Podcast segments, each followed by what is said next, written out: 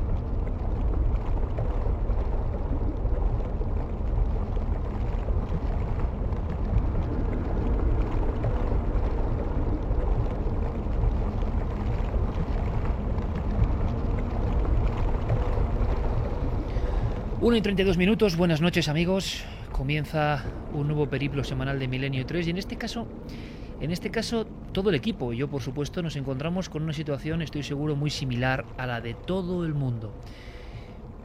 Nos encontramos con cierta alarma, nos encontramos con alarma injustificada, nos encontramos también preocupados, evidentemente. Tenemos familiares, tenemos amigos, tenemos hijos, tenemos conocidos y llevamos una semana recibiendo noticias que realmente tranquilizar no tranquilizan. Seguimos el minuto a minuto de una cuestión de situación de expectación general.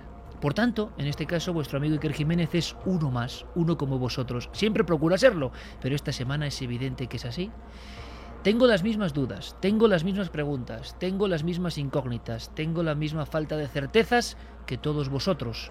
Y por eso, a pesar de que hace apenas un mes Empezamos la temporada hablando del ébola porque sabíamos que había un componente fuerte de leyenda, de conspiración, de etnografía, de antropología, de misterio. Tenemos que volver a hablar del ébola y lo hemos pensado mucho esta semana porque también hemos divagado mm, queriendo imaginar que vosotros ya podéis estar hartos de este asunto. Que otra vez el ébola, pero claro, nadie contaba con que ese término que causa terror llegase a nuestro país, se instalase en nuestro país. Y no sabemos muy bien qué va a ocurrir. Por tanto, después de debatirlo internamente, hemos llegado a la conclusión de que esta noche podemos dar un paso más allá. Vamos a intentarlo. Ébola, lo que nadie nos cuenta.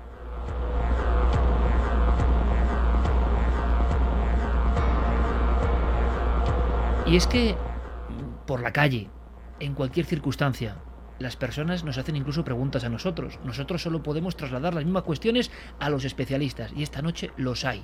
Así que tenemos la oportunidad increíble, por ejemplo, de hablar con un prestigioso médico que dice las cosas muy claras. Tenemos la oportunidad de indagar en la conspiración, claro que sí. Tenemos la oportunidad de saber si lo que se está contando en las redes, en ese mundo paralelo oficial, tiene algún sentido o no, porque hay incluso eh, personas o personajes que hablan de la posible cura del ébola. Otros mantienen que estamos ante un ataque bioterrorista o alguna cuestión que se ha salido del control. Otros acusan a las autoridades de un desgobierno completo en esta situación.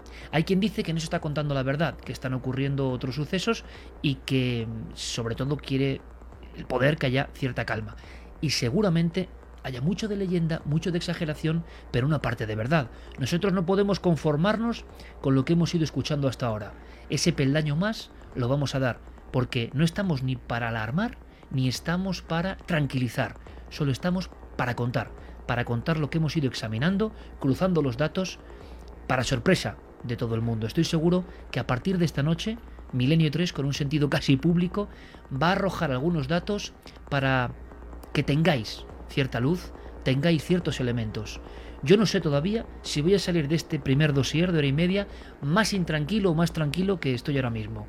Pero periodísticamente tenemos que hacer esa función, porque nunca un país ha estado tan alarmado. Os doy algún dato. Todos los medios de comunicación, si vemos el top 10 de noticias eh, que instalan como buscadores para que sepamos qué es lo que más impacto tiene, ocurre muy pocas veces, con muy pocas noticias. Las 10 noticias tenían el mismo elemento matriz, el ébola. Es más, haciendo una búsqueda por la red, en ese mundo paralelo pero tan real como la realidad, podemos casi sondear el inconsciente colectivo. Podemos ir viendo solo con búsquedas en la red lo que estaba ocurriendo en este lugar llamado España. El lunes 6 de octubre, hacia las 6 y 10 minutos de la tarde aproximadamente saltaba la noticia. En ese momento, según me informa el compañero de Marañón, ébola en España acumulaba en un minuto prácticamente 200.000 búsquedas. Mientras que cadenas de término tipo ¿cómo se contagia el ébola? Preguntas que nosotros hacemos a Google, a la red, como buscando el oráculo divino o síntomas del ébola, llegaban a buscarse más de 50.000 veces en ese periplo de tiempo. Durante las primeras horas de ese lunes 6 de octubre, Alcorcón, Carlos III, Ana Mato, ébola y ébola en España se convierten al mismo tiempo en trending topic. Evidentemente, algo está pasando. El martes día 7, Excalibur, el nombre del perro eh, de Teresa, la afectada por el ébola, es lo más buscado en Google España.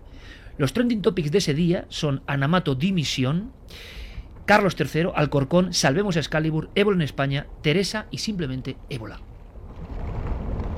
Es muy curioso, se ha pasado de unas búsquedas de información, se podría establecer hasta tres fases del comportamiento humano ante una alarma.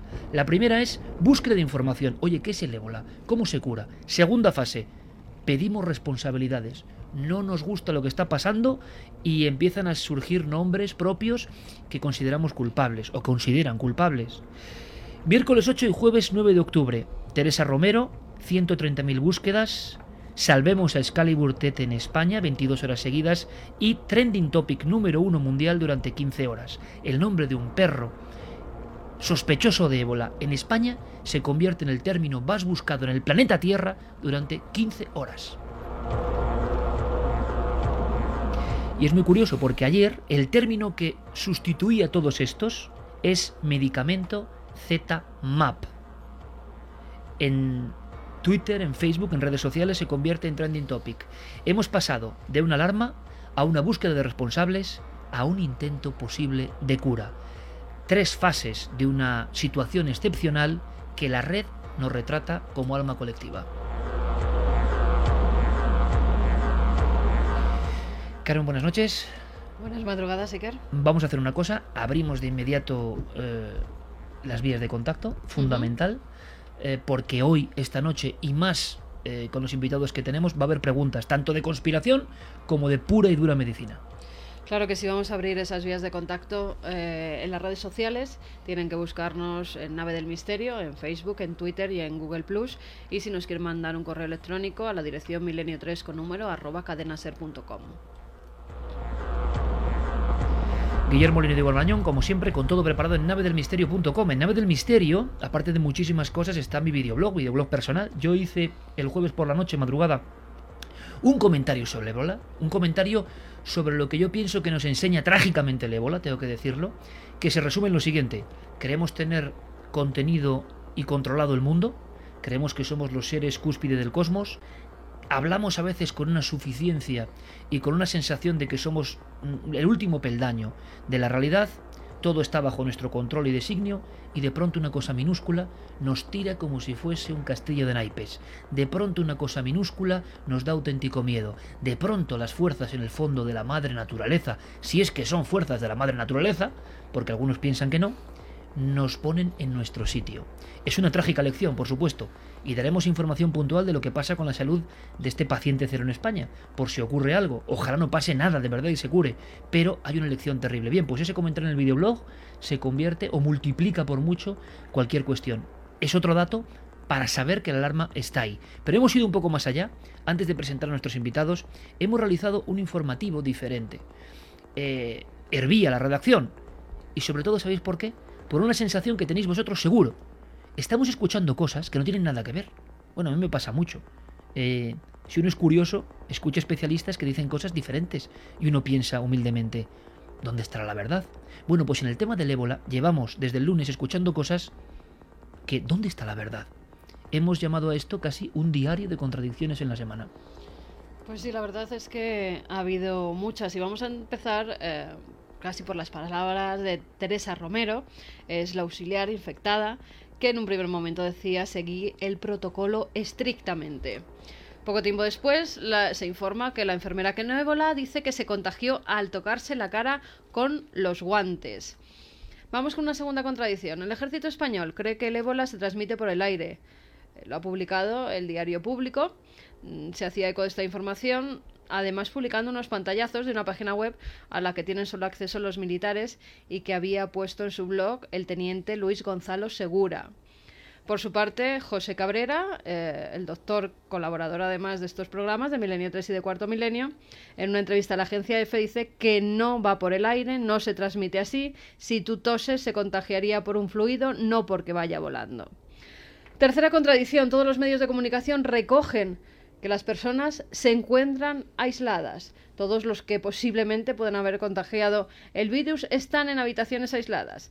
Esos mismos medios de comunicación publican las fotografías de las personas que están aisladas, entre comillas, asomándose por la ventana de sus habitaciones.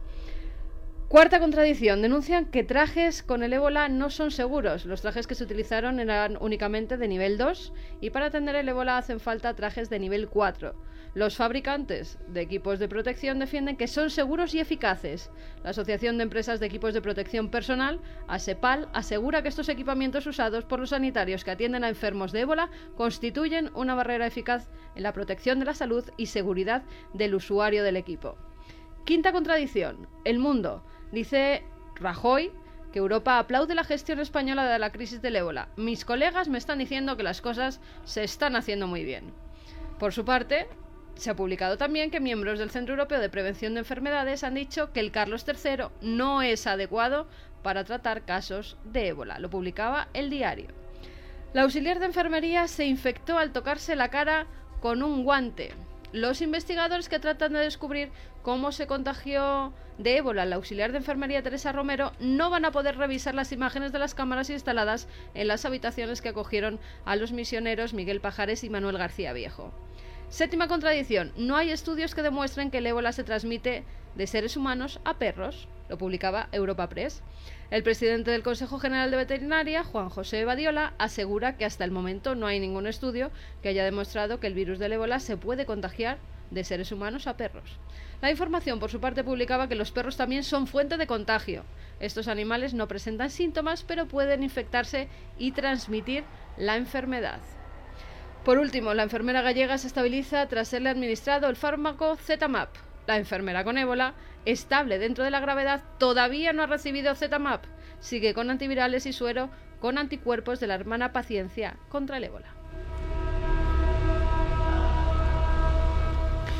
Enseguida con nosotros el doctor Miguel Ángel Pertierra, toda una autoridad y que sabe mucho de este asunto, de este tipo de cuestiones, de este tipo de alarmas. Ha vivido muchas, no sé si alguna parecida a esta en concreto, pero sé que la información que nos ha remitido yo tengo que decirlo, yo no quiero que haya alarma de verdad, pero a mí me ha puesto los pelos de punta. Ahora nos lo va a contar. Pero antes quiero que escuchéis algo que ocurrió en la mesa de cuarto milenio hace unos seis meses, cuando nadie hablaba de esto, y menos de esto en conexión con Occidente.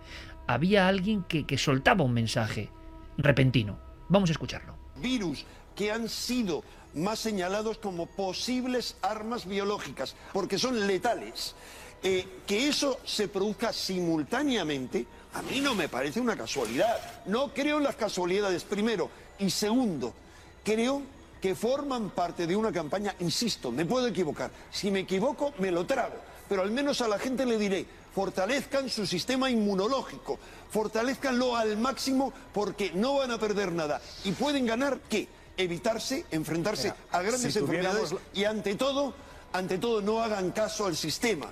Seamos conscientes de que vamos a ser sometidos de nuevo a esa doctrina del shock. ¿Para qué? Para que aceptemos lo inaceptable. Lo que yo digo es, tomemos precauciones, cuidemos al máximo nuestra salud, pero no tengamos miedo.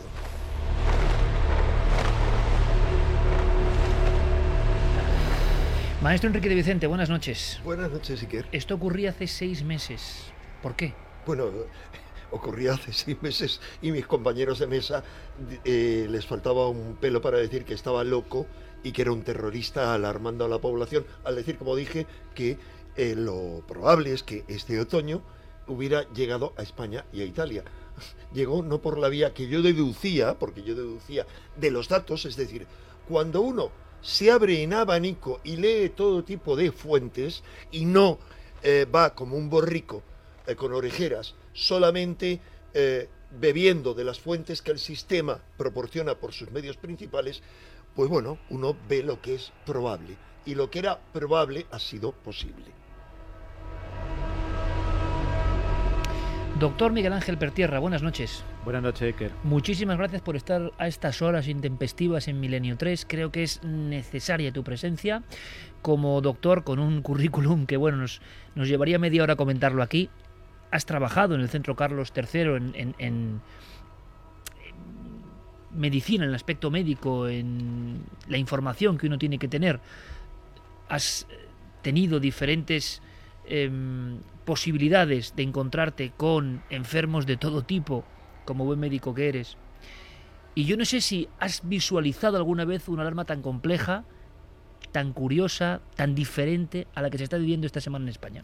Hombre, tan intensa y tan curiosa, desde luego, y tan llamativa, no.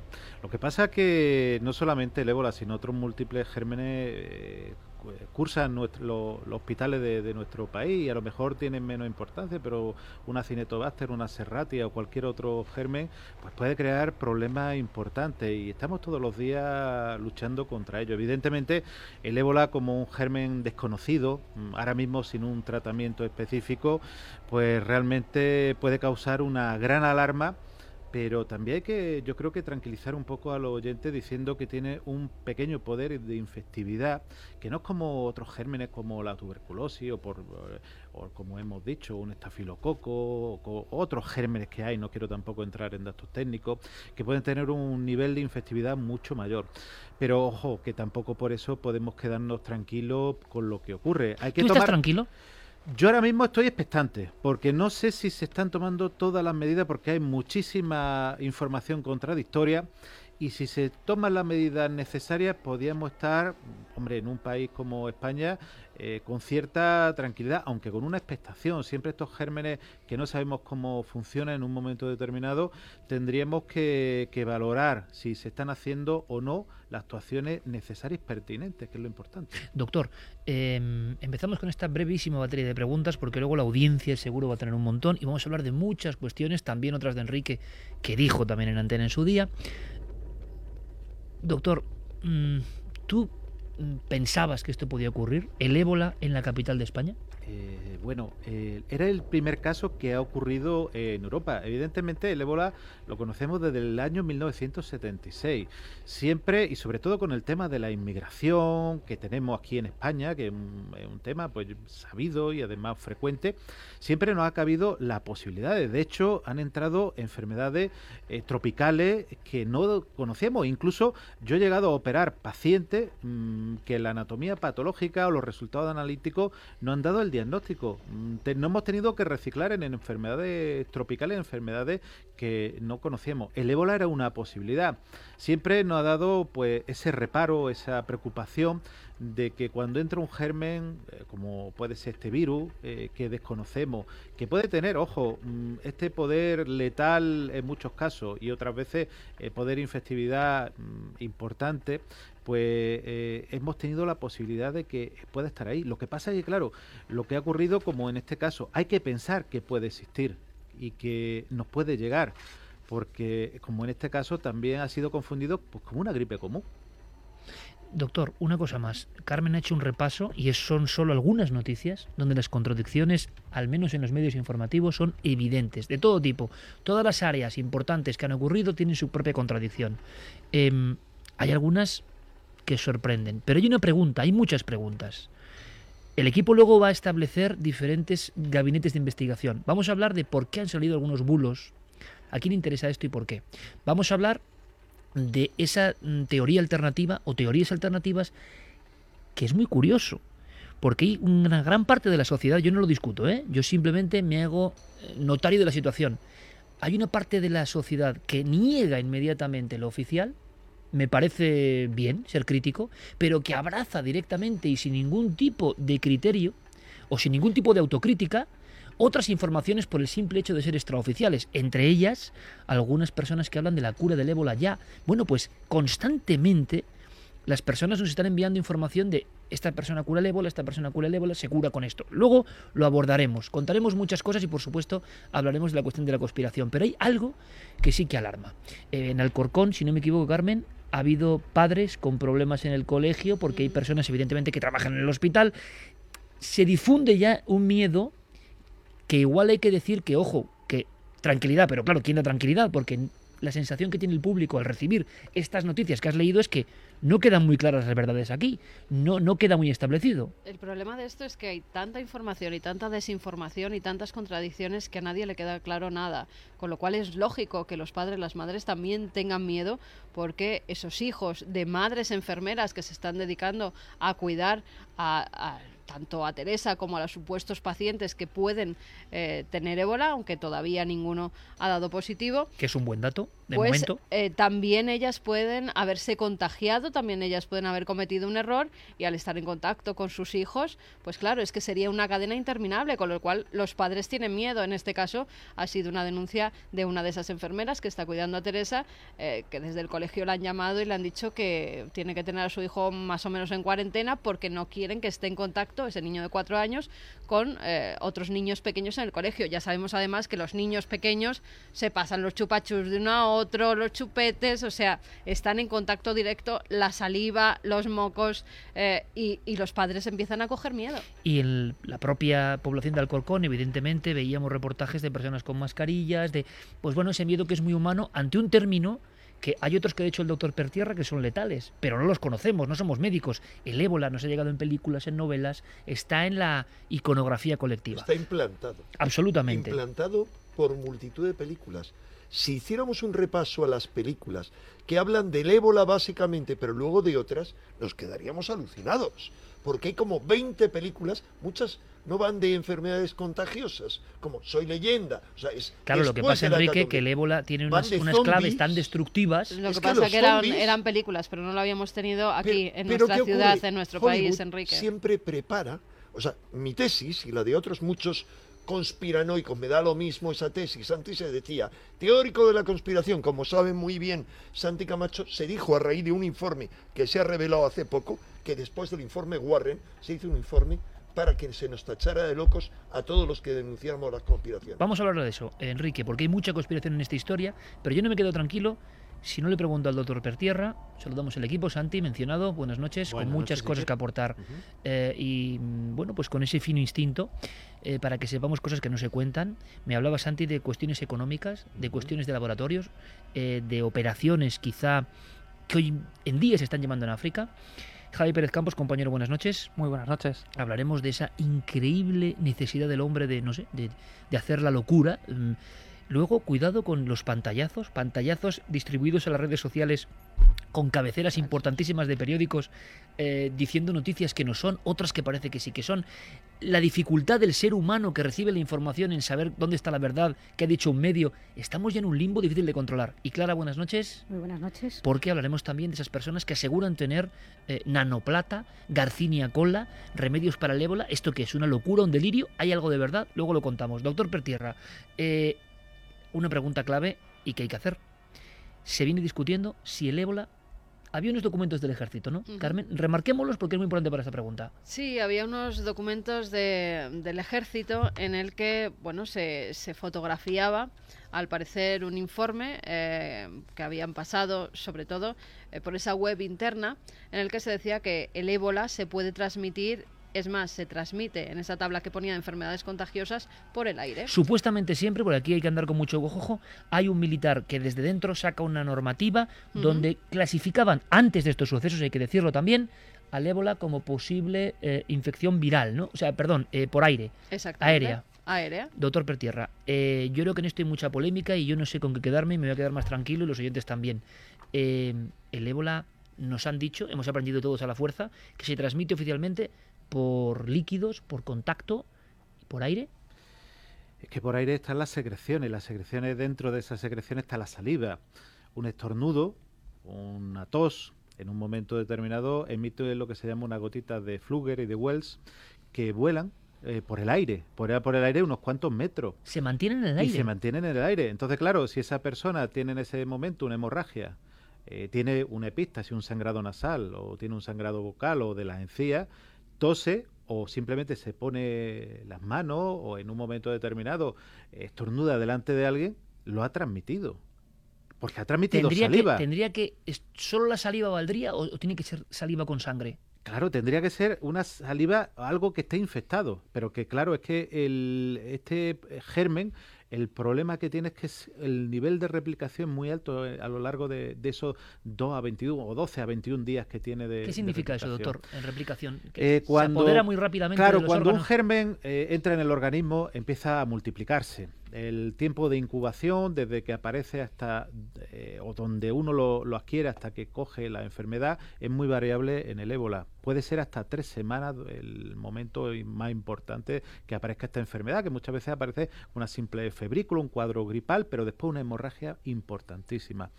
Entonces, claro, el- al ser tan variable ese periodo, no sabemos tampoco eh, cuándo una persona puede mantenerlo o no, si no lo hacemos, ojo, un simple analítica que puede ser tomándole con una torunda una, muestra por boca, por unas pruebas que se llaman de ELISA, que si quiere ya después enteraremos a, hablarlo. Pero claro, cuando una persona pues puede tener una hemorragia gingival, una hemorragia nasal, una hemorragia oral, que no es infrecuente, ¿eh? que son bastante frecuentes, que sea el- el- el inicio, incluso en los lacrimales. Puede en un momento determinado toser, estornudar o, simplemente limpiarse y tocar a alguien. Eh, ¿Quién no en un momento determinado ha caído alguien en el suelo y le ha echado una mano porque, porque ha ocurrido? Realmente, si me dice a 20, 30 kilómetros se transmite el ébola, habría que decir que, que no, no, no puede llegar, es imposible. El tiempo medio hablábamos eh, que puede ser un par de horas el tiempo que puede estar fuera de un organismo vivo.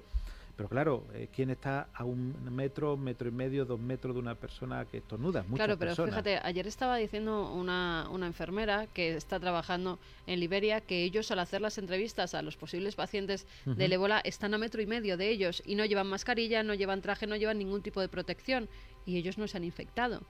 Entonces, ¿cómo puede ser esto? Hay una cosa Claro. que dice el doctor que ¿No? es muy importante, que la diferencia entre el organismo nuestro, para nuestra desgracia, y el de los africanos. Claro. Una de las cosas también eh, el, el nivel de protección que tenga, que tenga esa persona, el, sistema de, de defensa que puede incluso eh, tener. Es totalmente distinto aquí, que desconocemos, es un germen totalmente nuevo, allí, que bueno, que en un momento determinado los gérmenes eh, pueden tener un sistema defensivo. Pensemos que el ébola lo que va a atacar a nuestro sistema defensivo. Como bien ha dicho Carmen, estas personas hacen la entrevista incluso a, menos de, de ese metro y medio. Pero claro, mm, hay que pensar de que no, es un pequeño poder de infectividad. Hemos hablado de que el poder de infectividad es de 1,2 a 1,9. O sea, podríamos decir que la media es que de cada dos personas se infectan tres. por ejemplo. No es mucho para un nivel eh, de infectividad. Pero claro, eh, pensemos que si esta persona no estornuda, que si esta persona no tose, pues en un principio el nivel de protección está bien. Pero claro, pensemos que una persona tiene ébola, nos pongamos en ese, en ese caso, eh, estornuda o tose y esa infección está en la, en la saliva o está incluso en las fosas nasales, te ha transmitido la, la infección. Eh, te ha transmitido o puede haberte transmitido la infección, porque en un momento determinado puede darte en la cara, tú limpiártelo y en un momento determinado si no hay una herida, no hay un lugar donde penetre, porque muchas veces puede penetrar ojo incluso por los ojos, en eso que es uno de los lugares principales cuando se pueda transmitir por, por el aire, que es el gran problema. Por eso una de las cosas principales es ponerse unas gafas de, de protección y una, y una mascarilla, por la mucosa oral, eh, que tiene tantos vasos, por la mucosa eh, de los lacrimales que también.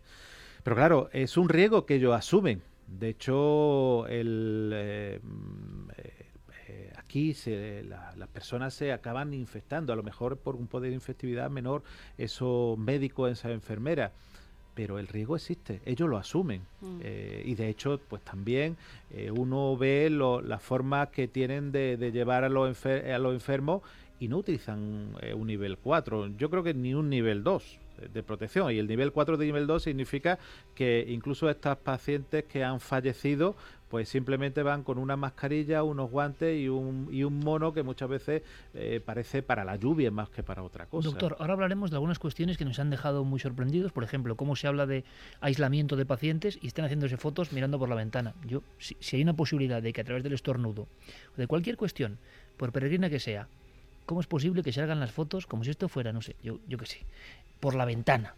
Eh, ¿Cómo se ha infectado exactamente ese paciente cero? Porque esto es un poco, de, por desgracia, de novela dramática, pero hay muchas teorías que no coinciden, ¿no? Vamos a analizarlas, pero tengo que decir que la primera vez que yo escuché hablar del ébola fue investigando el tema de las cuevas rupestres, porque hay una cueva con inscripciones donde nace en Zaire el ébola, año 76, se habla de que esta es la cepa Zaire, ahora comentaremos, pero, eh, bueno, yo no había ni imaginado la posibilidad de una enfermedad tan tremenda por el aire. Pues fue a los conspiranoicos, entre comillas, a Enrique hace seis meses, la primera vez que yo escuché en un plató, en cualquier medio, hablar de esta posibilidad. Sea cierto o no, resulta que peregrina el tiempo y a los seis meses esto está ya en los medios oficiales. Como teorías, a favor o en contra. Ahora han salido estos documentos. ¿Tú qué que- opinas, Enrique? No, es que no son teorías. Es que vamos a ver. Vamos a, decir que hay cinco cepas de ébola y solo cinco cepas de ébola. Y el doctor Pertierra asiente. El ébola Sudán y el ébola Zaire, que los dos se descubren en 1976. En ese año, curioso. Lleva teóricamente siglos allí, hasta entonces no lo descubren, cuando ya en los años 60 están los científicos militares americanos investigando ahí a fondo. El ébola Reston en 1989, el ébola, el ébola o, eh, bosque de Tai, 1994, y el ébola Bundibugyo en 2007. De ellos se dice que esto es el ébola Zaire. El inicial. Claro, el Este inicial parece el Zaire, pero, Pero, también el actual es Zaire. Exactamente, pero también hay que decir que lo otro que has dicho, el poder letal es mucho menor. ¿eh? o sea, estamos grave. ante el ébola más grave. Más importante, sí. Lo que pasa es que es muy variable la letalidad. ¿eh? Hay veces que, que puede andar entre un 50, un 40, 50, Sí. hasta el 80, incluso el 93%. Totalmente Lo del aire, Pero, Enrique. pero vamos a ver. Uno de los dos descubridores del ébola Zaire afirmó desde un principio, y ha- hace ya unos meses ha dicho que era terrible lo que venía encima, que se contagia a través del aire. Uno. Y dos, por hablar solo de una de las varias evidencias que hay, en 2012 un equipo de científicos de Canadá hicieron un estudio clarísimo en el cual colocaron a cerdos infectados con el ébola Zaire en una jaula conjunta a otra en la que había monos. Al cabo de las tres semanas, todos los monos estaban contagiados. O sea, que me digan si no pueden eh, contagiarse. Enrique. Pero, eh, Sí. Perdón. sí, Eh, perdona.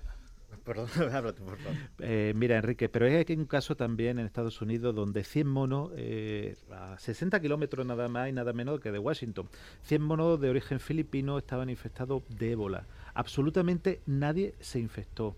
De hecho, trajeron una segunda partida y estaban todos, con, eh, volvían a estar infectados por ébola.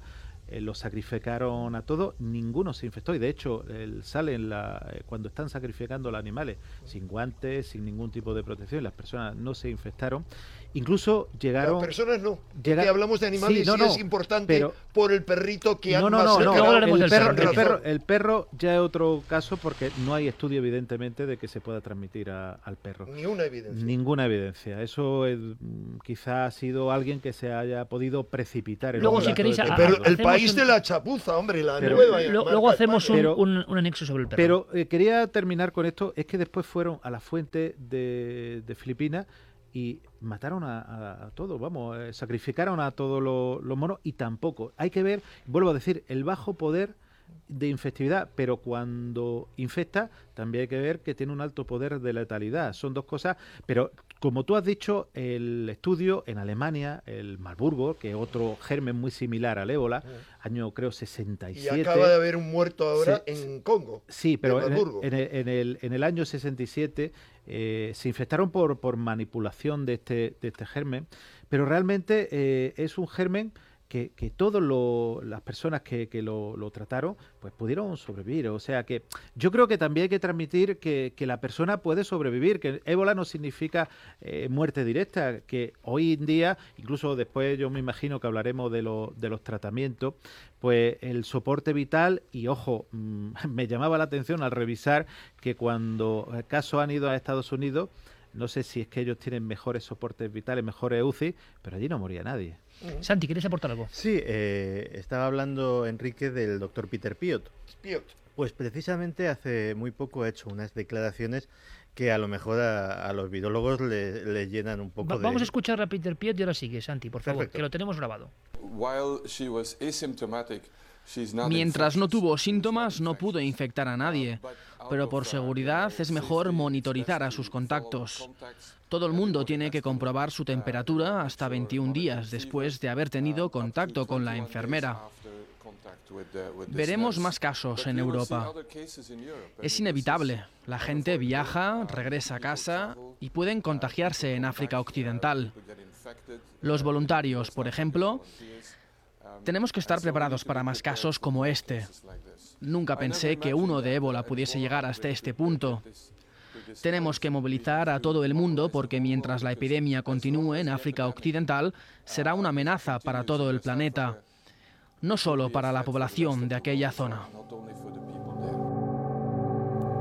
Dos y siete minutos era Pierre Piot, eh, descubridor del ébola Zaire año 76, hablando del caso de la enfermera de Madrid, que evidentemente ha salido en todos los medios del mundo porque es un salto que nadie esperaba. Santi, ¿querías aportar algo? Sí, pues además eh, ha declarado al diario The Guardian que eh, en eh, la cadena, eh, traduzco directamente en inglés, que en la cadena genética de esta cepa del ébola hay cosas que no se habían visto antes. Y de hecho alerta, por ejemplo, de la posibilidad de que la prueba dé falsos negativos. Porque evidentemente está diseñada para la cepa, digamos, pura de, del ébola zaire y esto es algo diferente. Parece ser que en una revista científica, Recombinómics, eh, ah, se ha publicado también un, eh, un artículo que efectivamente dice que esta cepa de, de ébola se ha recombinado genéticamente y que mm, tiene poco que ver con lo que hayamos visto hasta ahora. Eh, doctor, por aliviar un poco, ¿no? Vamos a escuchar a los dos doctores que quieren poner calma. Yo digo lo de siempre, si ellos lo dicen, genial. Doctor Pertierra, con sus datos. Nosotros simplemente informar, porque también se nos pone el peso encima de tenéis que, que tranquilizar. No, no, oiga, tranquilizarán los expertos. Los periodistas estamos para contar. De nada sirve tranquilizar si no estás contando la verdad. Pues entonces estás haciendo un flaco favor a la sociedad, ¿no? Y nosotros, como por fortuna, al hablar de misterios, nadie nos dice nada, de momento, pues podemos actuar libremente y sabemos que sois muchísimos. Pues seguramente millones de personas esta noche en América y en España muy interesados porque en América tienen otros problemas, pero también están viendo que el mundo es global. Esto ocurre en un momento de mundo global. Per- Perdón, en Argentina, como sabes, han declarado alerta sanitaria. Y en Chile también. Em, esta es una mesa de información, de cuestiones diferentes. Doctor, cosas, vamos a entrar un momento, luego seguiremos hablando de conspiración, en elementos que nos llaman muchísimo la atención. Yo decía lo de las ventanas.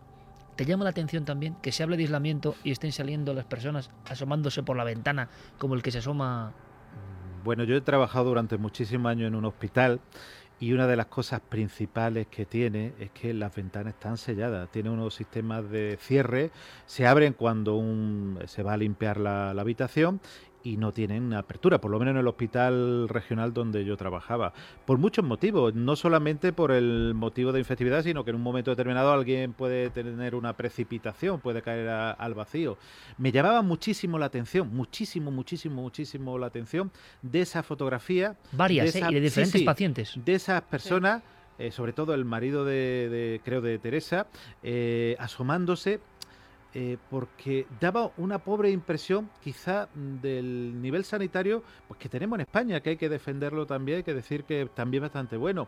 Pero claro, que alguien mm, que teóricamente está en aislamiento, que está en una habitación, que debe estar controlado, pueda abrir una ventana, pues como el que sale a un patio, la verdad es que da una pobre impresión la fotografía. Igual que había otra fotografía que a mí me llamaba mucho la atención, donde se veía una persona con un traje de protección 2, un traje de protección, y creo que era un debería ser una doctora pues con su bata normal. Entonces ahí fallaba algo. O no había entrado en, en la habitación, me presupongo, porque claro, el, también la información que nos llega es que el, los niveles de desinfección cuando, y de, cuando una persona entra eh, en contacto con una persona de ébola mm, no se están cumpliendo. A mí hay algo que me llama la atención, que dicen que se están cambiando en una habitación de uno por uno por con cinco metros, que tienen que tocar las paredes, que no tiene a nadie que te ayude a quitarte un traje que es muy difícil quitárselo solo, que incluso eh, hay, las personas podían no estar preparadas, porque bueno, hay una cosa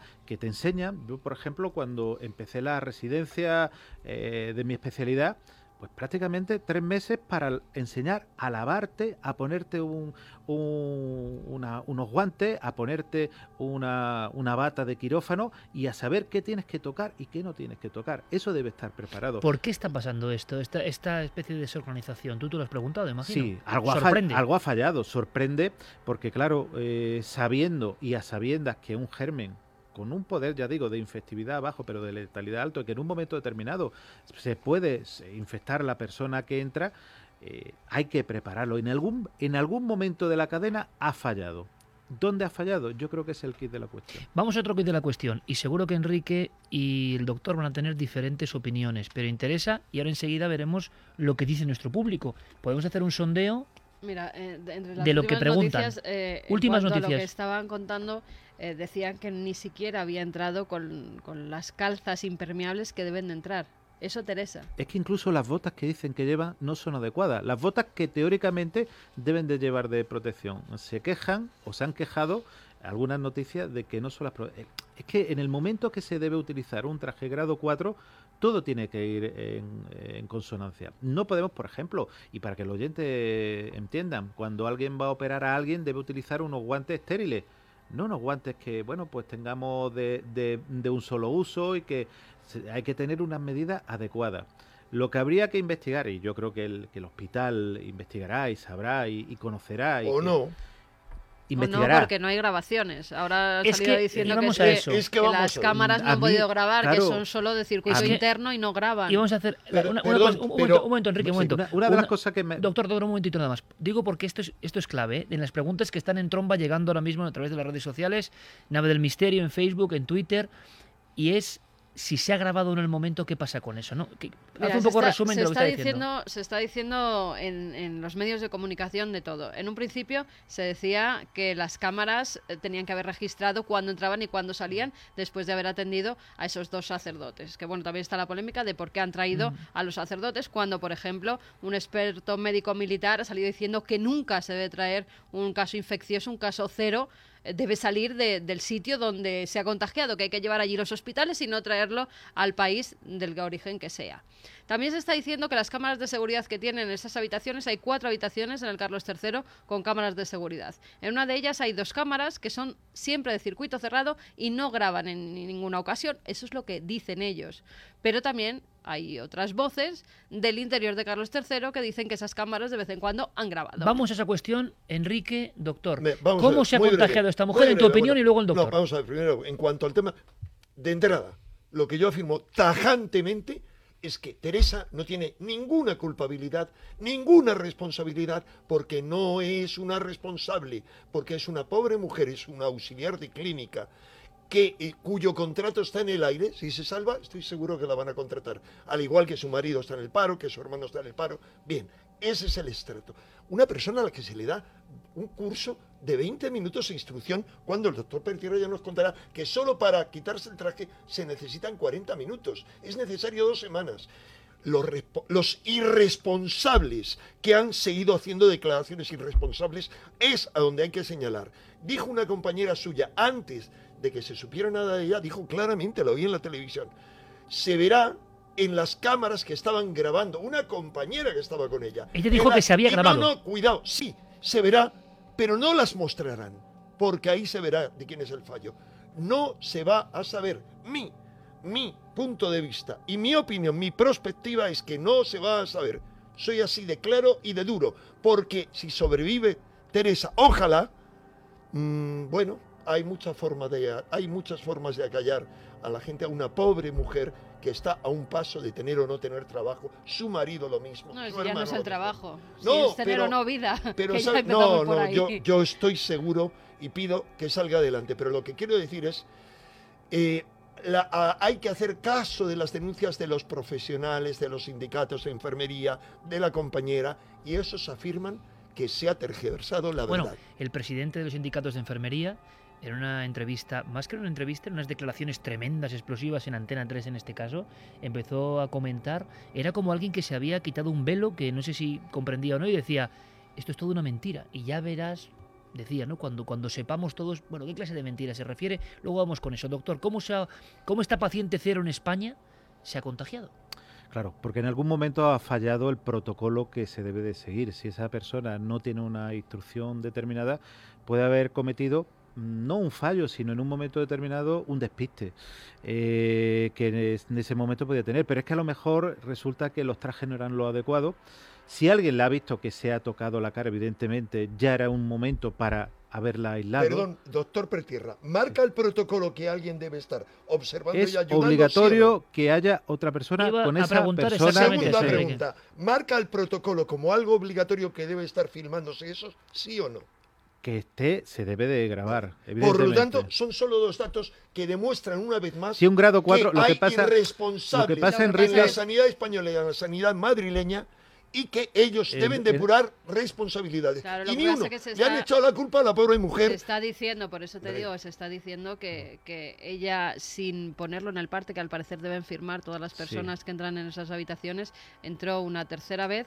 Eh, sin estar eso es un poco extraño. supervisado por la gente que debía supervisarlo para seguir con las labores de limpieza dentro eso es un de la poco habitación. extraño esa, visita todo es raro no y evidentemente la, la opacidad lo hablábamos con el doctor fuera que esto no es la primera vez, sea igual a este nivel, pero que esta opacidad ocurre porque son temas que inquietan y el pánico es lo que no puede eh, expandirse según la autoridad bajo ningún concepto y puede haber elementos para pensar en eso bien, pero que esta mujer, sabiendo que es un paciente de ébola, que según parece doctor, cuando el paciente de ébola muere es cuando el virus es más peligroso, ¿Cómo va a entrar sola a la habitación a limpiar? Sola a la habitación a limpiar. Se supone que una persona que, aparte de eso, como bien dice Enrique, debe tener el control de alguien. Mm, llama la atención que se haya permitido también eso. Yo estoy con, con, Enrique que Teresa desde luego no es la culpable. En ninguno de los casos. Yo quiero dejar también a la población que bueno se ha cargado porque muchas veces se carga pues con el más débil esa persona mm, es la víctima que ojalá, ojalá salga adelante. Yo espero, espero, espero que sí. Claro, doctor, pero ¿qué personas podían entrar en esa habitación?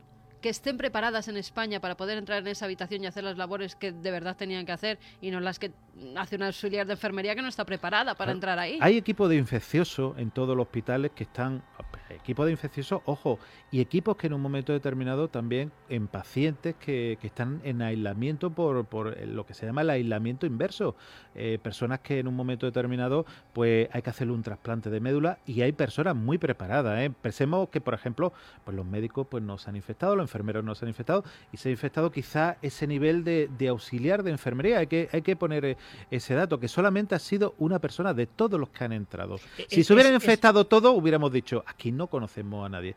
Yo no quiero entrar porque tampoco conozco en profundidad el nivel de seguridad de Carlos III. Evidentemente, lo que sí está claro que ébola es nivel 4, eso es lo indiscutible. Si alguien ha tomado el nivel 2, Mm, ahí no ha obrado como, como dicen eh, los protocolos. Evidentemente. Claro, pero es que fíjate, las enfermeras de Alcorcón, antes de, de ser trasladadas al Carlos III, estaban diciendo, están diciendo ahora mismo, que es que ellas se cambiaban dentro de la habitación de Teresa los trajes con las que habían estado atendiendo a Teresa se los quitaban dentro de la habitación, ni siquiera tenían una habitación anexa donde quitarse esos trajes y, tirarlos. Claro, estaban allí mismo, con lo cual pudieron contagiar todo alrededor. Claro, es que en un momento determinado, cuando hay un caso de esto, debe haber también unas instalaciones adecuadas una instalación adecuada con una o dos cámaras. Eh, hablamos que en un momento determinado el amoníaco, la lejía, alguien te tiene que estar incluso desinfectando, ayudándote a quitar el traje.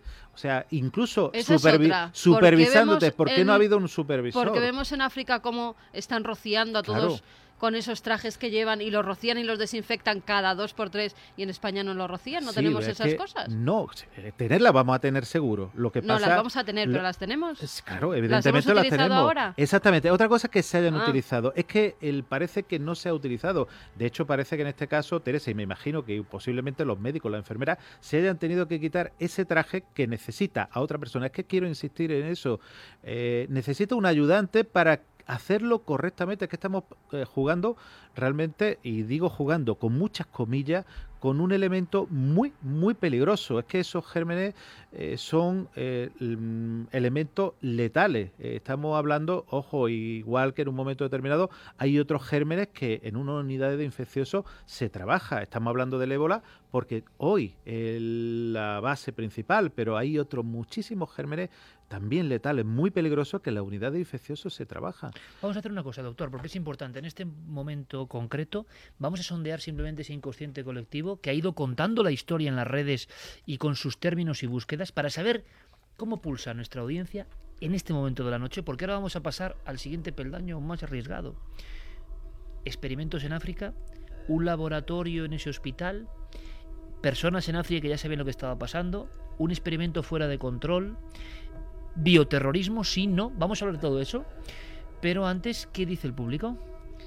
Pues mira, por ejemplo, nos dice mm, Eric eh, cómo es que se tuvo tanta protección extrema en el traslado del cura hasta el hospital y a la enfermera le dieron un chubasquero. Tampoco se tuvo tanto tanto cuidado, ¿no? Porque los enfermeros iban con cinta aislante puestos en los guantes, con lo cual tampoco... Perdón, y a alguno le sobraba, perdón, al revés, le faltaba, era muy alto y, le faltaba traje, todo el cuerpo. Ojo, y los pilotos iban sin ningún tipo de protección, mm. incluso en, las bolsas que se ven, que se bajan del avión, eh, totalmente de, con su mono de, de trabajo. Y estamos hablando de un germen letal. Palmira Martín dice, existe la posibilidad de que si el virus consiga mutar se pueda transmitir por el aire. Aitzi, todo se ha hecho mal, pero lo peor, el traer a los misioneros, que perdonen ustedes, fueron allí acatando las consecuencias. Elena dice, la gripe se contagia por el aire y no nos contagiamos todos. Informar no es alarmar, no entiendo las críticas. María José Pulido, por intentar salvar una vida, implicar y poner en riesgo la vida de otras muchas. Rocío Málaga, sinceramente, decir eso del aire es meter miedo. Si fuese así, ya habrían caído todos los del Carlos III. No, es fácil que sea cierto. Meter miedo no, estamos hablando de los informes y lo ha dicho, entre otros, el descubridor del ébola, no nosotros. es que no es el aire, es que, es que vamos a ver. Una cosa es aerodinámico, o sea, es una transmisión aerodinámica, es decir, eh, dinámica de. A ver si me equivoco, dime doctor.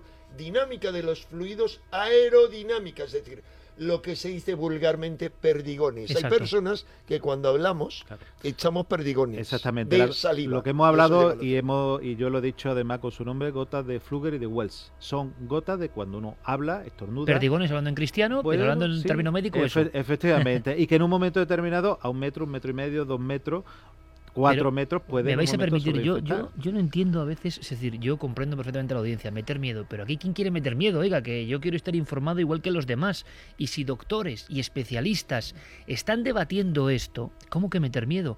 Cualquier persona que nos escuche creo que tendrá que tener la información para que luego actúe en consecuencia. Ojalá no pase nada, Pero esto lo están contando los especialistas, no los periodistas. Nosotros no contamos. Y, el miedo surge además del repaso que ha hecho Carmen al principio de contradicciones que han aparecido en todos los medios y de personas muy importantes que en teoría son las que tendrían que tener las respuestas o por lo menos tranquilizarnos a nosotros. Pero salieron haciendo una rueda de prensa donde no se decía absolutamente nada, donde había una gran discordancia entre las palabras y los gestos, donde había una gran preocupación, pero nos estaban diciendo que nos tranquilizáramos y eso se está alargando durante toda la semana. Yo creo que informar con, de forma tajante, o por lo menos si no se sabe decirlo, reconocerlo, no lo sabemos, eso eh, eso nos quita el miedo. Yo creo que eso es lo que necesitamos. Bueno, no lo sé, pero desde luego parece que hay personas que me sorprenden, ¿no? Que quieren tener una confortabilidad, no hay que dar miedo, no. Habrá que contar la verdad. lo que, dicen los expertos, ¿no? Lo que pasa es que se vive mejor sin conocer. Sí, la técnica, efectivamente, Carmen. Hay una, en medicina decimos la técnica del avestruz, meter la cabeza bajo tierra. Hay una cosa que, ha dicho Javi que mm, Clara desde luego no podía aclarar. Cuando han hecho los políticos esas declaraciones la disonancia, la discrepancia entre lo que dicen y su lenguaje gestual, ¿verdad? Disonancia cognitiva total. Evidente. Vamos a hacer una cosa. Eh, hay muchas cuestiones que Pero queremos... hay una cosa sobre el miedo que me gustaría añadir. Dime. Eh, básica. Y es, estamos hablando de esto porque está en la prensa de todo el mundo en primera plana, pero para relativizarlo, número, ¿hay que tener miedo aquí? No, en absoluto ninguno, porque cada año, ni aquí ni en otros sitios, cada año están muriendo dos millones y medio de personas de rabia, de SIDA, VIH, de gripe. De gripe mueren entre 250.000 y 500.000 personas al año, de rotavirus. O sea, no hay que, tener miedo o, y de virus transmitido. Pero ¿por qué este caso es top 10 en todas las noticias, porque en todas las búsquedas. es polémico y porque aterra. Bien, pues porque la forma de morir es aterradora, ¿sí o no? vamos, a, vamos a hablar de eso, porque es la realidad. Y aquí nosotros nunca nos vamos a cortar, oiga, es que no queremos vivir en un mundo... Sí, queremos vivir en un mundo confortable con conocimiento, no ocultando cosas, no vamos a ocultar nada y vamos a hablar. Y si usted tiene miedo, apague el receptor, pero sabrá menos cosas. Es importante saberlas en este momento. Y ojalá, lo dejamos claro, que esto se, se, detenga, no pase esa especie de membrana de las personas que estaban involucradas, porque el miedo que nos da es que de repente personas que no tengan nada que ver con eso digan que hay un caso de ébola. ¿Cómo ocurrió con ciertos pantallazos, por ejemplo, acusando al diario ABC de haber publicado que en un Burger King de Coslada ya había un caso de ébola? Eso yo lo vi en la televisión sin saber de dónde venía y pensando que era la ABC. Fijaos el impacto, yo ya dije, uy, uy, que esto sí que es grave. Entonces, ¿qué está pasando y quién juega con nuestro miedo? ¿Por qué se emplea el miedo? Pues luego vamos a contarlo. Pero precisamente a la contra, quiero que escuchéis al doctor Justo Hernández, experto en virología Universidad de La Laguna, y a nuestro querido amigo el doctor Cabrera, para que veáis qué diferencia hay incluso entre lo que dice el doctor Pertierra, o, en mi opinión, eh, la claridad y rotundidad del doctor Pertierra ante el caso grave que estamos viviendo, que es que es lo que es. Pero otros doctores dicen que no hay que alarmar en absoluto y es bueno escucharles también. Es bueno escuchar a personas que están bastante tranquilas. Y luego entraremos en ese otro peldaño de la zona más oscura, somos Milenio 3, de la zona de la conspiración que hay en todo esto. Escuchemos al doctor Justo Hernández y al doctor Cabrera. Ese miedo mm, lo crean los medios y lo crean los políticos. Pero ahora mismo yo creo que la situación está eh, controlada. ¿eh? Hay que tener prudencia, pero claro, la gente no sabe que el contagio en las primeras fases de la enfermedad es muy, muy, muy difícil. Por eso, esas personas que han estado en contacto con esta chica, es, sería rarísimo que se hubieran contagiado. El miedo siempre nace de la desinformación. Y es justo lo que tenemos ahora. No hay una voz autorizada que haya juntado las opiniones científicas en una sola. Y eso al final ha generado descoordinación. Y cuando al ciudadano le dices ébola, el ciudadano piensa en la peste negra o en la peste bubónica. Y esto no es así. El que el ébola mate en África es lógico en unas condiciones sociosanitarias especiales. Pero eso mismo es casi imposible que ocurra en Europa. Mi opinión personal, que es compartida con la mayor parte de los médicos de España, es que esto hay que tener cuidado, seguir cuatro protocolos que la OMS ha dejado claros y todo lo demás es tranquilidad. El ébola es un virus peligroso, efectivamente, pero el contacto es directo. Si no hay contacto directo, no hay fiebre hemorrágica. Por lo tanto, a la gente que nos estará escuchando ahora, tranquilidad, de verdad. Sinceramente, tranquilidad. Bueno, pues para quienes no estén tranquilos, doctor Cabrera y Justo Hernández, por supuesto, buenos amigos del programa, con su opinión. Doctor Pertierra, hay gente al revés, muy intranquila, absolutamente intranquila por ejemplo, eh, el ébola, si un enfermo o esta mujer, que es que ha hecho su vida durante seis días. Bueno, se ha depilado, ¿no?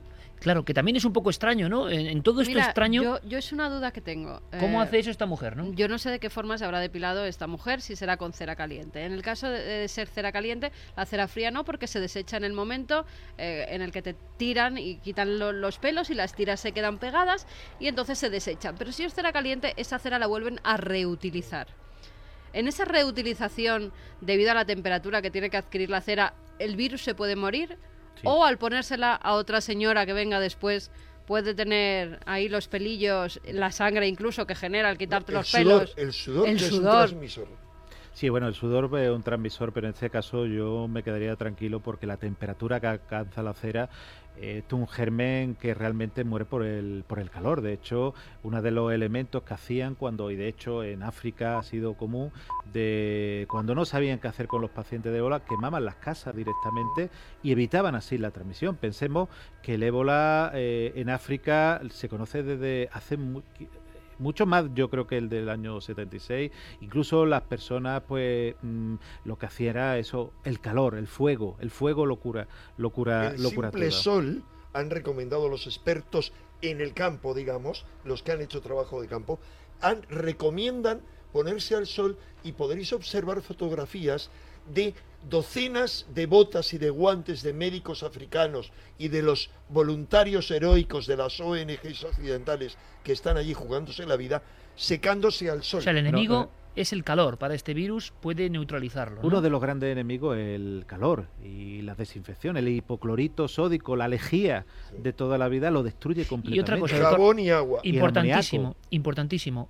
Digo por los miedos que están ahí, precisamente para despejarlos, como en este caso, que nos deja más aliviado porque se ha hablado mucho de esa cuestión de la cera. Bien, se está comentando desde el lunes a las 6 y 10. Si esta mujer ha dejado su mano sudada en ciertas superficies, en una manija de puerta, en una barra de metro, en una barra de autobús, en un pasamanos de... ¿Qué peligro hay, sinceramente? En un principio, si no hay ninguna herida, aunque en un momento determinado el sudor pueda, pueda ser transmisor, tendría que ser replicativo, la persona debería tener una herida, una herida en la mano, una herida en el pomo del cuando abre el pomo de la puerta, si no el germen se destruye. Al par de horas, incluso antes se puede se puede destruir. Yo creo que ahí tampoco deberíamos de tener un miedo terrible de decir que se por eso digo el, el nivel de infectividad es muy bajo es de 1,2 a 1,9, no hay más, no es un grado de infección y de hecho una de las cosas que había hablado, el, lo, de, lo del calor, por ejemplo, las temperaturas que aquí tenemos van, no ayudan tampoco a la, esa replicación del de, ébola. Ojo, como ocurría en, en, el siglo XIX y XVIII con la tuberculosis, cuántos eh, hospitales de antituberculosos que habían tratado aquí, se ponían al pues sol. se ponían al sol para, para parar esas infecciones. Evidentemente uno de los elementos, pero yo creo que ahí sí tendríamos que estar más tranquilos tranquilo que esta mujer si ha estado en cualquier... Cuando se dejan gotas de orín, sobre todo las mujeres que nos sentamos. Eh, si alguien con ébola pues hace sus necesidades, ¿qué peligro tenemos de contagiarnos?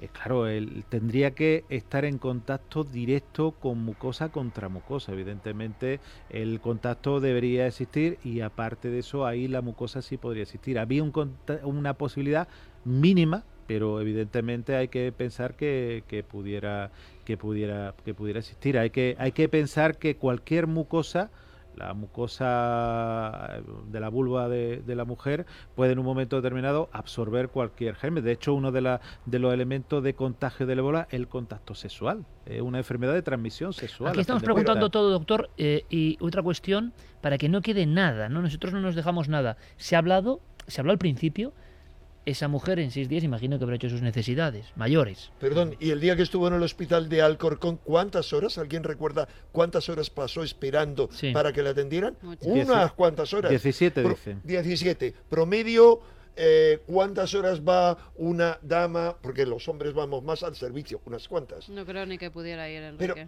Pero, no, porque estaba mal. Perdón, yo creo que sí, y cuidado, como tú sabes, dicen, como tú sabes, me refiero al doctor Pertierra, lo que se dice es que cuando hay peligro de contagio es cuando se han manifestado los síntomas. Tenía ya una fiebre elevada. Bueno, la fiebre no era muy elevada. Dicen que 37,2. El, el, más con, 37,2 es febrícula. Eh, más ese cuadro pseudogripal, ese mm. dolor de muscular, ese malestar general, ese dolor abdominal que aparece, que son simplemente eh, respuesta a la hemorragia interna que tiene la persona. Hay que pensar que lo que el organismo interpreta como un cuadro gripal, esa mialgia, esos dolores musculares, abdominales, los brazos, la cefalea, son realmente microhemorragias. Se abren pequeños lugares, los vasos, tanto en el intestino como en, los músculos, en cualquier lugar, y se producen esas pequeñas eh, sangrados que, van avanzando hasta que puedan acabar con la, con la vida de, la persona. Yo creo que, ahí, aunque esta persona haya estado en el, en el hospital de, Alcorcón, tampoco mm, tenemos que dramatizar. Vuelvo a decir que el grado de infectividad es bajo. Evidentemente, posibilidad, no podemos negarla. Evidentemente, yo creo que habría que centrarse en las personas de contacto directo, familiares directos.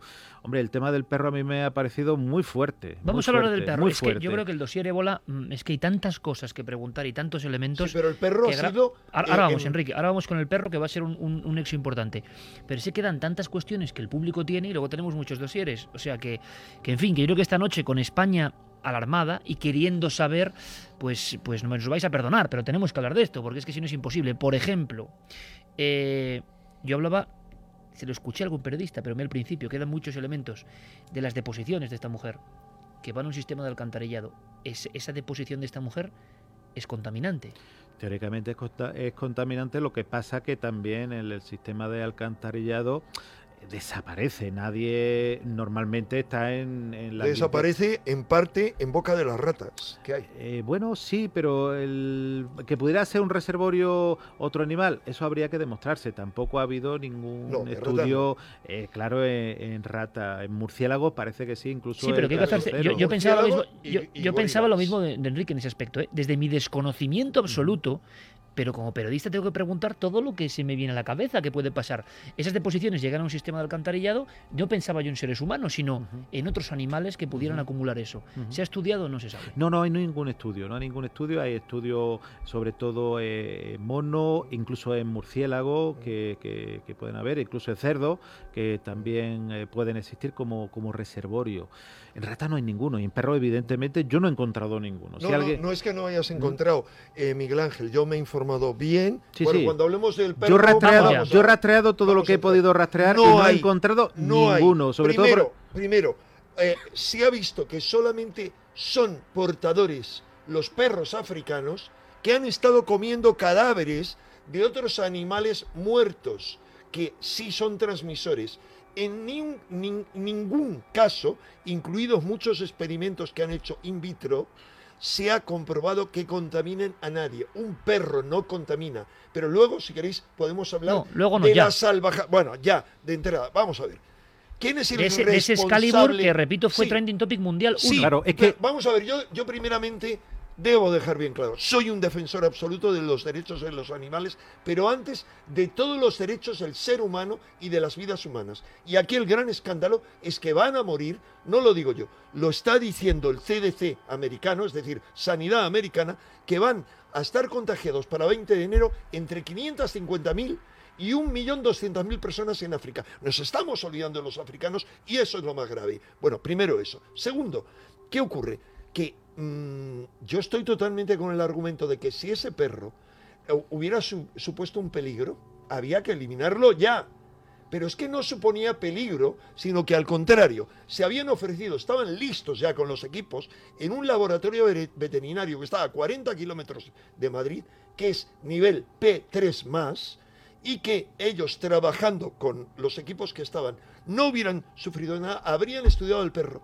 Y digo ya, Ojalá que el bueno de Excalibur, que ha sido masacrado sin ninguna razón, hubiera estado contagiado por el, por el ébola. Porque entonces sí, nuestros científicos españoles, en los que sí creo, habrían podido hacer experimentos con otros animales, experimentos en vivo, para ver si transmitían. No, los irresponsables van y lo primero que hacen es sacar al animal para masacrarlo. No, lo primero que tenían que haber hecho era haberse lo llevado, sí, pero de inmediato haber limpiado ese balcón y abajo donde hacía sus caquitas y sus pises, porque si hubiera estado contaminado, eso sí era peligroso. Los irresponsables tardaron cuatro días en limpiar allí, pero eso sí, se dieron toda la velocidad que pudieron para, de entrada decían que iban a matar al perro y para dar una paliza a los defensores de los animales que estaban ahí. Doctor. Hombre, no ha habido, yo desde luego desde el punto de vista médico, y vuelvo a decir, después de rastrear todo lo rastreable, no he encontrado ningún caso de, transmisión a, perro, como tú dices. Si alguien eh, come o, alguien eh, hace cualquier elemento de, de, absorber eh, los fluidos, puede sobreinfectarse. Pero yo creo que en este caso se han adelantado, y yo soy un gran defensor de los perros, el que me conoce pues sabe que, tengo una especial predilección por, por esos seres.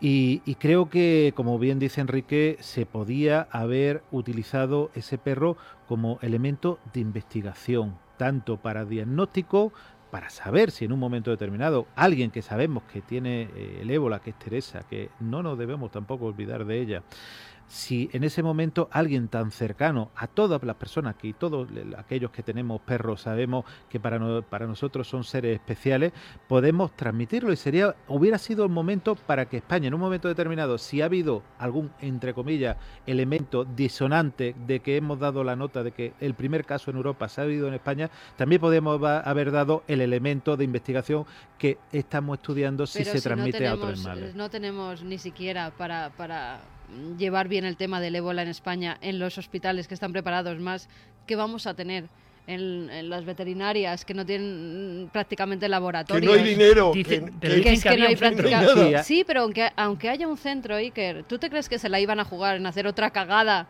para que encima por un perro para ellos esto se pudiera transmitir a la gente que ha tratado ese perro, es que entonces hay, ya, algo más interesante. Precipitación y miedo, ¿no? Precipitación y Yo creo que ha habido miedo, miedo, ha habido ha habido terror, terror por la infección. Y terror, porque todos los que tenemos perros les damos besos a los perros, ellos nos lamen y, y... sobre todo porque hubiese un segundo fallo de alguien, pero sí ha habido, si había los medios suficientes, necesarios y pertinentes para tomar las protecciones necesarias. Eh, ojo, y sí, en pero España... como decía Enrique, para experimentar con otros perros y con tal, es que aquí el virus se nos escapa por todas partes, vamos, que estamos en España, que parece mentira que no nos conozcamos. Es que, ese, es, ese es el punto. Hemos hecho la mayor campaña de promoción de la marca España. Recuerda, Iker, que tú te preocupabas el mismo día. ¿Y qué va a pasar con la marca España? Pues mira lo que ha pasado.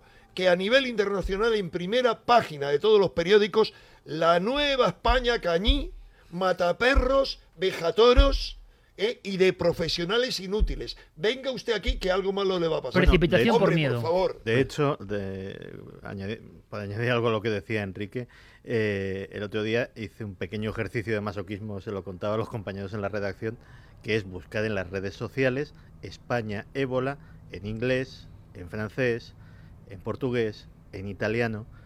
Nos están poniendo, nos están poniendo a caldo y en muchos casos, aparte de el sacar clichés que todos sabemos, etcétera, etcétera, de la España más negra y racial, pero en los casos más razonados eran críticas absolutamente inapelables. Es decir, en el extranjero, en Europa, no salen de su estupefacción por la forma en que se ha llevado todo este asunto. Y estamos hablando no de los grandes diarios, estamos hablando de los ciudadanos de a pie que intercambian sus opiniones en las redes sociales. Y de verdad sentí profunda vergüenza. Vamos a hacer una cosa, Santiago. Em, fijaos, le pido a nuestro compañero Jerey Martínez, que junto a Fermín Agustí, por supuesto, está en el otro lado de la nave del misterio, son tantas cosas las que tenemos que contar que es que tendremos que ampliar el asunto ébola, sin duda alguna, no lo teníamos previsto, pero es la gran noticia y queda hablar de los remedios, queda hablar de ciertas cosas incomprensibles. Queda hablar de la última hora, queda hablar de si tenemos que tener, le preguntaremos al doctor Pertierra, temor a las posibles conexiones. Él en la redacción, ¿verdad?, estaba contando cómo se ramifica una, una, una enfermedad, una posible epidemia. Son muchas cosas. Y queda ese gran bloque de la conspiración. La muerte de virólogos, el accidente del avión, experimentos en África. Es decir, queda mucho. Todo, tanto, todo en el mismo paquete. Y es un paquetito muy pequeño, pero vamos, dinamita pura. Por eso. Y luego, eh, por tanto, vamos a ampliar la circunstancia porque es imposible abordar el ébola mm, si no es dedicándole prácticamente todo el programa, porque es impresionante toda la cantidad de información que hay. Estamos, todavía no hemos salido del Alcorcón, si os dais cuenta. Queríamos hacer un repaso por el ébola a nivel mundial, pero hay tantas preguntas que por supuesto os invito en cualquier momento a hacérselas al doctor Pertierra, porque luego entraremos, acompañadnos por favor, porque luego entraremos en el episodio más conspiranoico, ¿de acuerdo? Pero fijaos, Felipe González, en 1981, y nosotros no hacemos política nunca, ¿eh?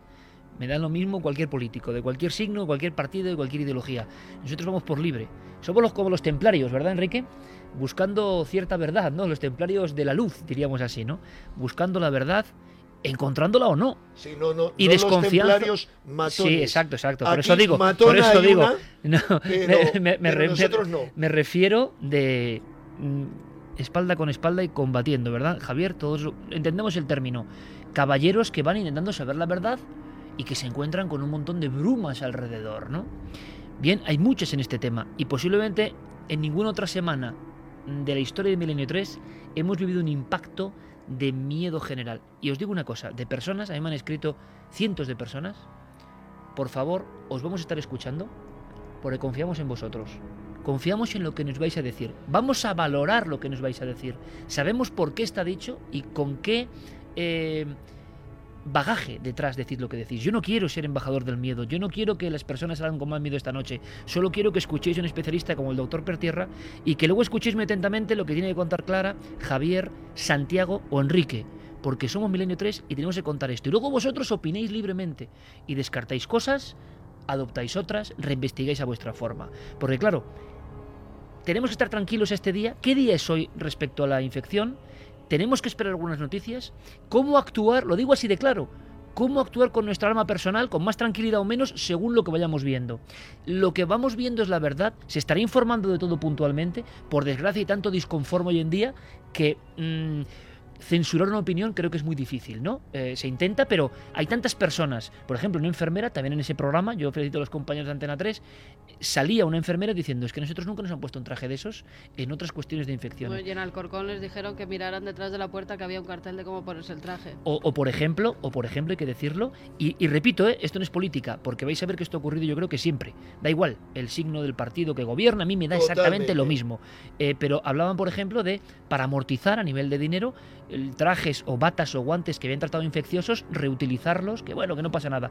Uno cuando oía con esa verdad a las enfermeras, le entraba el pánico. Le entraba el pánico. Entonces, pánico o tranquilidad. Estáis viendo que hay ambas posibilidades. Hay doctores como el doctor Justo Hernández o Cabrera que han mostrado su tranquilidad. Luego le preguntaremos al doctor Pertierra en la siguiente hora qué detalles tenemos que ver para preocuparnos o no. Pero ojo, eh, hay elementos muy sorprendentes. Por ejemplo, en España en 1981 tuvimos una epidemia, una enfermedad, un síndrome, quizá un día hablemos de él, no lo sé, siempre ha sido un tema delicado, aunque ya ha pasado mucho tiempo, el síndrome que los más jóvenes no conocerán del aceite de colza, del supuesto aceite de colza, hubo investigadores que hablaban que fue otro experimento. O sea, la misma dinámica que estamos viviendo hoy con el ébola, a su forma, ocurrió con el aceite de colza. Un experimento de guerra BQ, bioquímica. Exacto. Eso mm, es una afirmaban algunos, ¿de acuerdo? Sí, algunos, y luego está entre otros nuestro viejo amigo Andreas Faber-Kaiser que,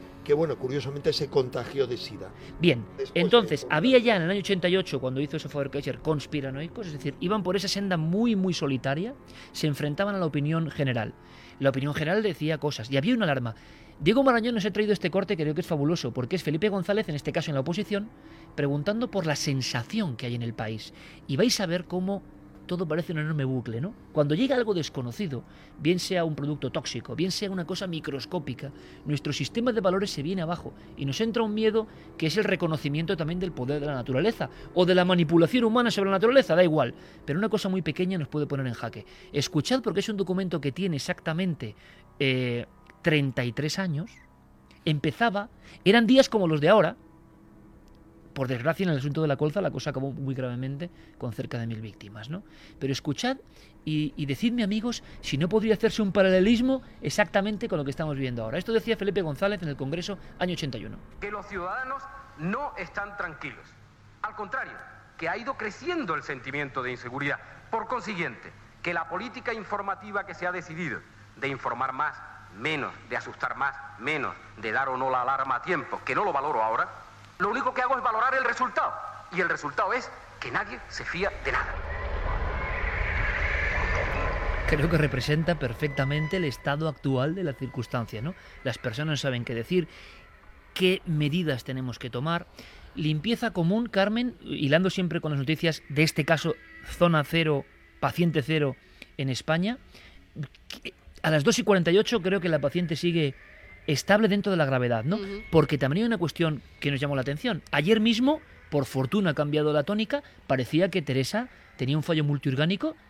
Es más, hubo algunos medios, parece... Que luego lo desmintieron. Que, claro, fueron también pantallazos falsos es que tampoco se puede saber porque esos medios que eran la COPE y ABC habían publicado que mm, había muerto, que Teresa había muerto. Ellos salieron inmediatamente a desmentir esas noticias. Los pantallazos estaban. ¿Son pantallazos falsos? ¿No son pantallazos falsos? Javier, en el tema de algún medio parece que sí que sí de alguna noticia, ¿no? Sí, en concreto en el de ABC, que el titular era Teresa Romero será incinerada sin autopsia. Eh, yo he hecho la prueba y cualquier oyente puede hacerlo ahora mismo de buscar ese titular exacto, que es el que salía en el pantallazo de ABC, y automáticamente en el buscador Google le aparecerá un link, un enlace al servidor de ABC donde aparece ese titular. Cuando pulsen, curiosamente aparecerá eh, la página que dirá página no encontrada. Lo que se dijo eh, posteriormente a modo casi de disculpa, disculpa encubierta, es que los medios habían malinterpretado ese titular. Un titular que ya de por sí daba lugar a error. Ellos estaban dando por hecho que Teresa iba a fallecer y que por tanto en el momento en que lo hiciera sería incinerada sin autopsia.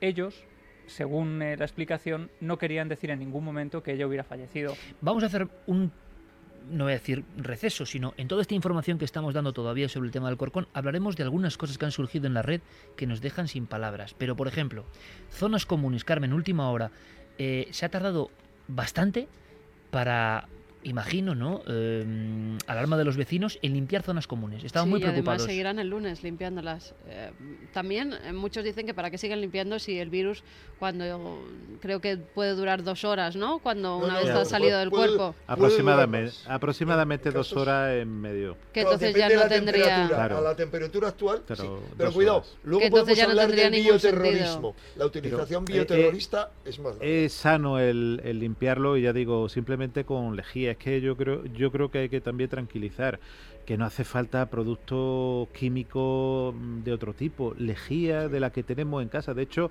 eh, cuando alguien se corta en un hospital con un paciente con una enfermedad infecciosa importante, lo primero que te recomiendan es meter la mano en lejía. Eh, parece una tontería, pero es que ese hipoclorito sódico mata cualquier Es un buen consejo para cualquier cosa que pase, cualquier germen, cualquier germen de esto durante 15 durante 15 minutos y en estos casos limpiando simplemente con lejía y evidentemente después eh, cogiendo los elementos que hayan limpiado y, eliminándolo es, es, suficiente. Lo que pasa es que los vecinos ya han grabado a personas que estaban haciendo esas labores de limpieza quitándose eh, esos monos con los que habían estado trabajando en las zonas comunes cuando al lado pasaban niños que habitan en esas viviendas. Y esos trajes podían estar contaminados, con lo cual no aprendemos nada. O sea, estamos diciendo cada dos por tres cómo hay que quitarse los trajes, cómo no pueden estar. Y el modus operandi mal. Claro, claro quizá el protocolo eh, estamos desentrenados porque ese tipo de infección, como bien ha dicho Iker, eh, ha pillado a todo el mundo eh, realmente desconocimiento. Y, bueno, encontrar, como, como bien dice Carmen, unos monos limpiando a alguien vestido y, limpiando y pasando niños, eh, algo mm, incongruente. Las zonas del parque. un, momento, un momento, Enrique. las, zonas del parque, porque se hablaba del, del, perro en contacto con otras personas, con otros perros. Sea el perro vector del ébola o no, durante seis días, esas zonas del parque, ¿cómo se descontaminan, doctor? Pues, pues, Igual. Hay, hay un spray simplemente con con echándole el hipoclorito, la lejía, es suficiente que mata las plantas, pues posiblemente, pero simplemente con lejía, eh, de hecho hay aspersores, eh, incluso elementos que pueden utilizar sencillos de, para, para cuando se, se desinfectan las plantas y se, acabó. Vamos, que es que no hay no hace falta hacer ninguna otra cosa complicada. tú en la redacción nos alarmabas y, repito, luego vamos con todo el asunto del bioterrorismo, de los laboratorios, de los extraños accidentes. Enrique nos contará la historia de la muerte de virólogos, qué tiene que ver con todo esto y Santiago Camacho que nos dejó muy a mí por lo menos muy asombrado. Yo pensaba que iba a ser más crítico con algunas cosas y resulta que me dice que ve clarísimos intereses. Vamos de Alcorcón al problema del ébola, de esta última cepa y de la conspiración que hay detrás. La curación y las locuras ocurren por ahí. Pero, tú nos hablabas en la redacción, doctor, con bastantes caras largas por parte de todo el equipo, porque la realidad de cómo, cómo trepa, digamos, en el caso de que esto pudiese ir a peor. Que ojalá, repito, no vaya a peor, pero por estar preparados. Una persona está en contacto con otras personas. Nunca sabe exactamente con cuántas personas está en contacto. ¿Cómo es eh, el desarrollo de una enfermedad de este tipo, sea ébola u otro tipo? Claro, como cualquier proceso infeccioso eh, puede llegar en un momento determinado que se disemine. Eh, evidentemente va a nivel exponencial. Una persona, como digo, puede infectar, y vuelvo a repetir esas cifras que, que de 1,2 a 1,9, vamos a suponer que dos personas infectan a tres personas, esas tres personas infectarían a 9, esas 9 a 27 y, y multiplicando. Es como el juego del ajedrez. Pues yo he hecho una, un simple cálculo, pues que si el nivel de infectividad fuese el inferior y fuese 64 veces, pues infectaría a 186.000 personas, que ya está bien. Pero si fuese a 1,5 serían 180 millones de personas. Pero si fuese en 1,9 sería toda la población mundial. Claro, eso es un cálculo de, un proceso infeccioso que está ahí, que, tenemos que saber. Evidentemente el ébola el, el posiblemente no se llegue y, y lo, y, lo, y hay que ser también claro de que eh, el nivel de infectividad tan bajo hace, porque otra cosa que ocurre en el ébola, que tal como aparece, desaparece. Eh, una de las cosas que han ocurrido en el 76, en el 79, en el 96, en el 97, en la el 2004. La propia aparición es un poco misteriosa, Es misteriosa a la aparición y la desaparición. Luego Eh, hablamos de eso en la lo segunda que parte. pasa que- que, que que evidentemente el nivel, eh, yo creo que lo que aterroriza a todo el mundo es que eh, parece que ébola es igual a, a muerte, a fallecimiento y sobre todo a una muerte terrible de fallo multiorgánico y que la persona cuando le abren pues realmente es un amasijo de sangre. Yo creo que es lo que aterroriza a las personas. El nivel de infectividad debe ser muy bajo, en este caso en España con una sola persona que se ha infectado. No debe haber otro tipo de infecciones y si hubiese... No tendría que haber más como Teresa, ¿no? No debería haber eh, como Teresa y si en un momento determinado hubiese alguien, tampoco se debería diseminar y acabar ahí si se hace el protocolo correcto. Pero bueno, tenemos que estar siempre preparados para que cualquier infección pues se pueda, eh, como ocurre con la gripe, por ejemplo, como bien dice Enrique, posiblemente fallezcan este año que entra más personas por gripe que, que por ébola. Como infinitas más. Perdón, Claro. yo, yo desde luego no tengo ninguna duda de que a través de Teresa esto no se va a expandir. Cuidado, pero luego vamos a hablar de otras cosas. De esos pobres guardias civiles y de esos pobres miembros de la Cruz Roja que están atendiendo a la cantidad de migrantes que pueden traer el ébola y eh, luego hablaríamos del tema. Que lo pueden traer, que lo llevan diciendo hace mucho. Y los pobres están cubriéndose con una bolsa del supermercado de plástico, con unos guantes de nada. O sea, es ahí habría que prestar atención. Hay un foco- No, tampoco, tampoco eso, Enrique, les dan mascarillas y guantes. Porque yo tengo a- una persona ahora- que ahora está. sí, yo tengo una persona conocida que está en primera línea en la valla y tienen guantes y Ah, en la valla. sí. Pero a los que están en la playa, digo porque estaban quejándose el sindicato de Sí, Guardia sí, sí, Civil, lo sé, lo sé. Hace tres meses decían que no les daban ningún medio. Tú llegaste a decir, para pasar a la segunda fase, Hace seis meses, sí. eh, tú llegaste a decir esto, que va a ser casi el paso a la siguiente hora, donde va a entrar toda una serie de fenómenos que sí que, sí que son inquietantes. Pero Enrique, en ese programa, donde hay que dejarlo claro, hizo una serie de prospecciones, como él dice, y que evidentemente hubo hasta columnistas de prensa y personas que decían, bueno, el alarmismo, qué exagerados. Hombre, en el fondo son amigos de Iker, así que bueno, tampoco puede ser una cosa especialmente seria. Va, y como pasa muchas veces también con las cosas de Santi Camacho, esas cosas de la conspiración, marginalidad, locura, están ya en los medios informativos a debate.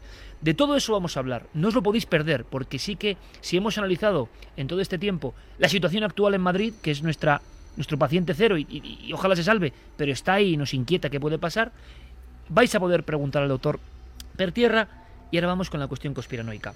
Cuestión incluso de bioterrorismo. Enrique de Vicente decía esto en Cuarto Milenio hace seis meses. Los expertos, incluido algún experto español que están trabajando en África, han dicho ya que es, eh, esa enfermedad se ha vuelto en África viral. Ha alcanzado a grandes ciudades superpobladas e insisto, que, están solo a un salto de avión de París. Occidente no debe tener miedo por el momento, salvo que se organice una, una operación de bioterrorismo porque haya un conflicto que todavía no ha estallado, que es tan sencilla, aparentemente sencilla, como conducir en camiones a gente con algún infectado dentro, en camiones hasta las costas y ponerlos en pateras. Eh, Santiago, simplemente porque ahora iremos con... Es, con que, el- es que estaba muy desinformado entonces, es mucho más sencillo. Se puede llevar en el bolsillo desecado el ébola y se puede extraer con toda facilidad el cuerpo de una persona que haya muerto y desecarlo con una desecadora ca- casera común, Pero- siempre que No estás de acuerdo, doctor. a 3 grados. No estoy de acuerdo, se, puede llevar, pero es que utilizar el ébola como elemento videoterrorista, yo creo que mm, es un elemento que, que no tiene mucho sentido. Doctor, pues hazme caso, lo dejamos ahí. Lo dejamos ahí porque viene una hora apasionante con esta historia que no os podéis perder. El doctor piensa una cosa, Enrique piensa otra. ¿Qué pensará Santiago Camacho? Entramos en materia tremenda de la otra cara del ébola, en Milenio 3. Ahora las noticias, que seguro los compañeros de la cadena SER os van a dar el último dato de lo que está pasando y regresa después Milenio 3.